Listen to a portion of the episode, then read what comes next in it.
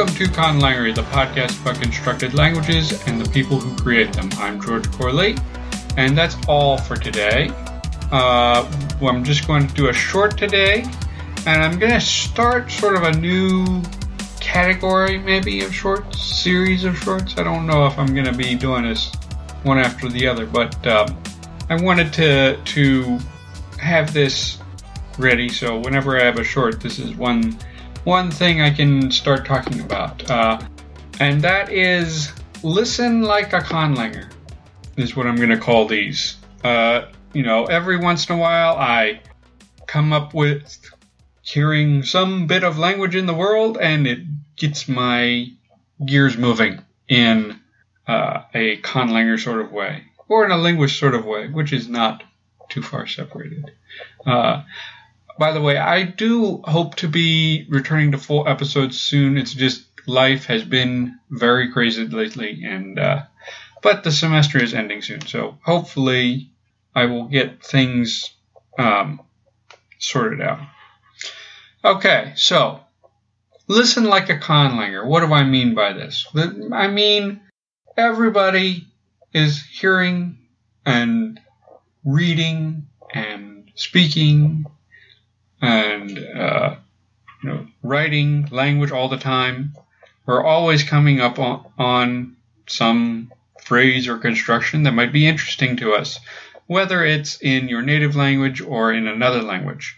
So I think it's an, a good idea to just like, you know, people encourage people, someone who wants to write to observe the world as if they were going to write about it or uh, encourage people who want to paint to uh, try to look at things visually in more like detail and and try to um, get past the shortcuts your brain makes and actually figure out what's what's going on what, how, visually with something.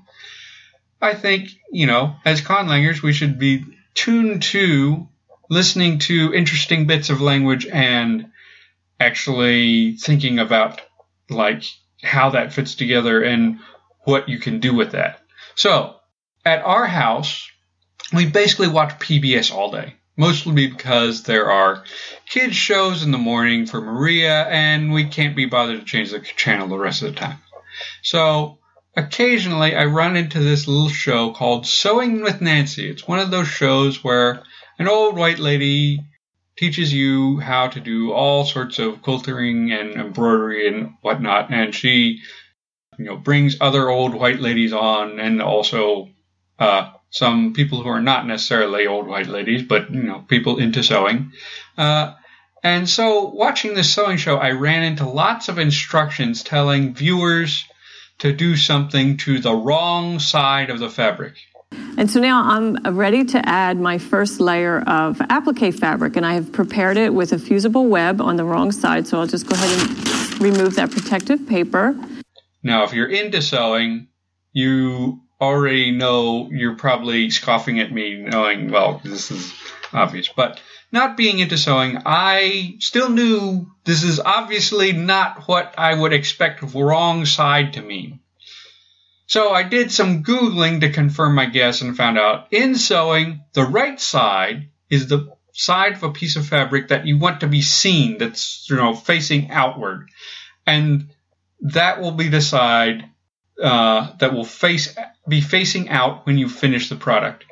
And the other side, the wrong side, is usually less pretty and it's and it's going to be hidden.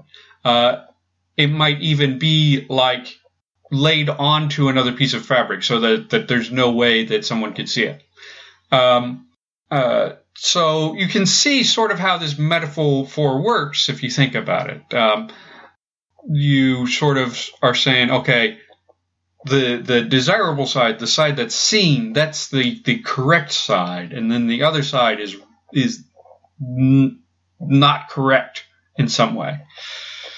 So I just think you know these this is an interesting sort of type of technical terminology. You're you're taking sort of innocuous words, uh, from the language. These are common words. This is not like uh, other kinds of technical terms where you're borrowing from another language. This is a common word. It's just this. It's just these particular senses are being used in a specific context in a technical term or a specialized term. Uh, so I'd say pay attention to these odd technical terms when you come across them, as they're really good for generating ideas, for metaphors, for other technical terms. If you are, you know, deep enough into your lexicon that you want to do uh, these this these specialized senses of words and such.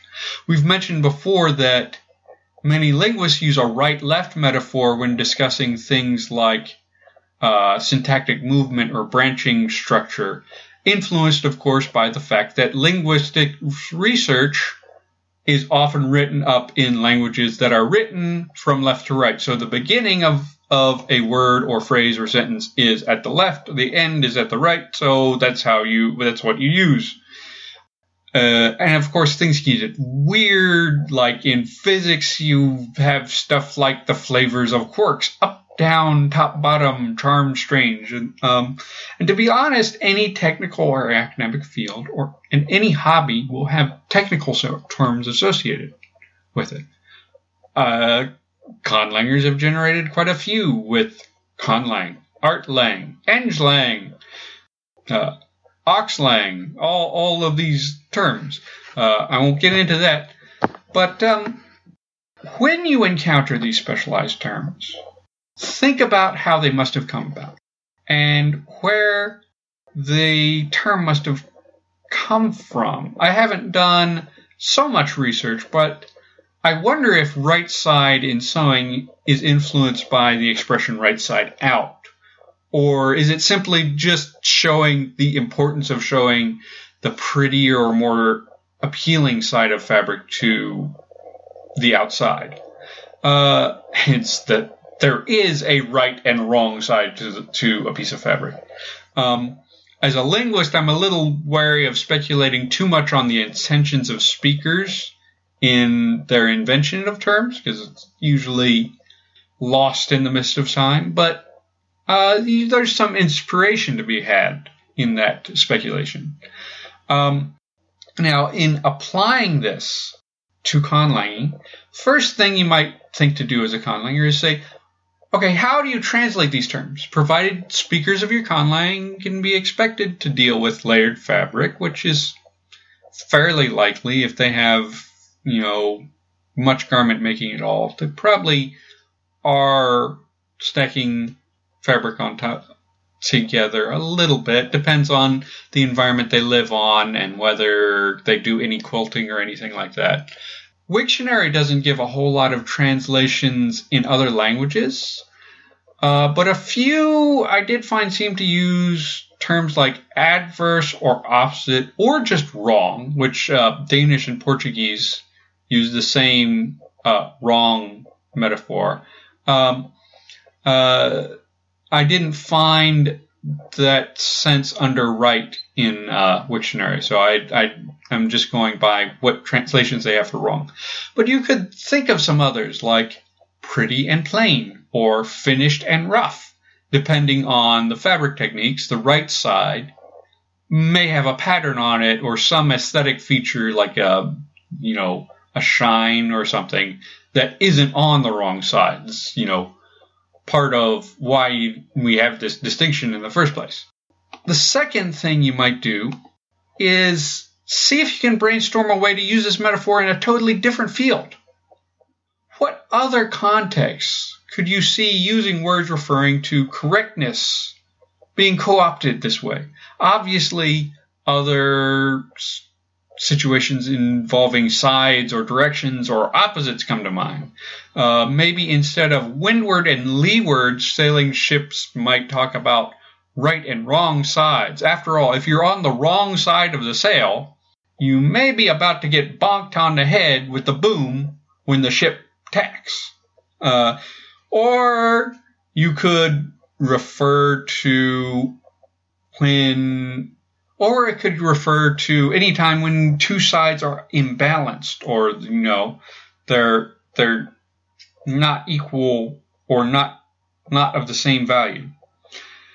Of course, you should research any domain that you're going to create specialized terminology for. Just you know, just to get at what distinctions you need. But keeping your ears tuned for little oddities in technical vocabulary you hear all the, every day, uh, whether it's from your other hobbies or from something you hear on TV or whatnot, it can be useful.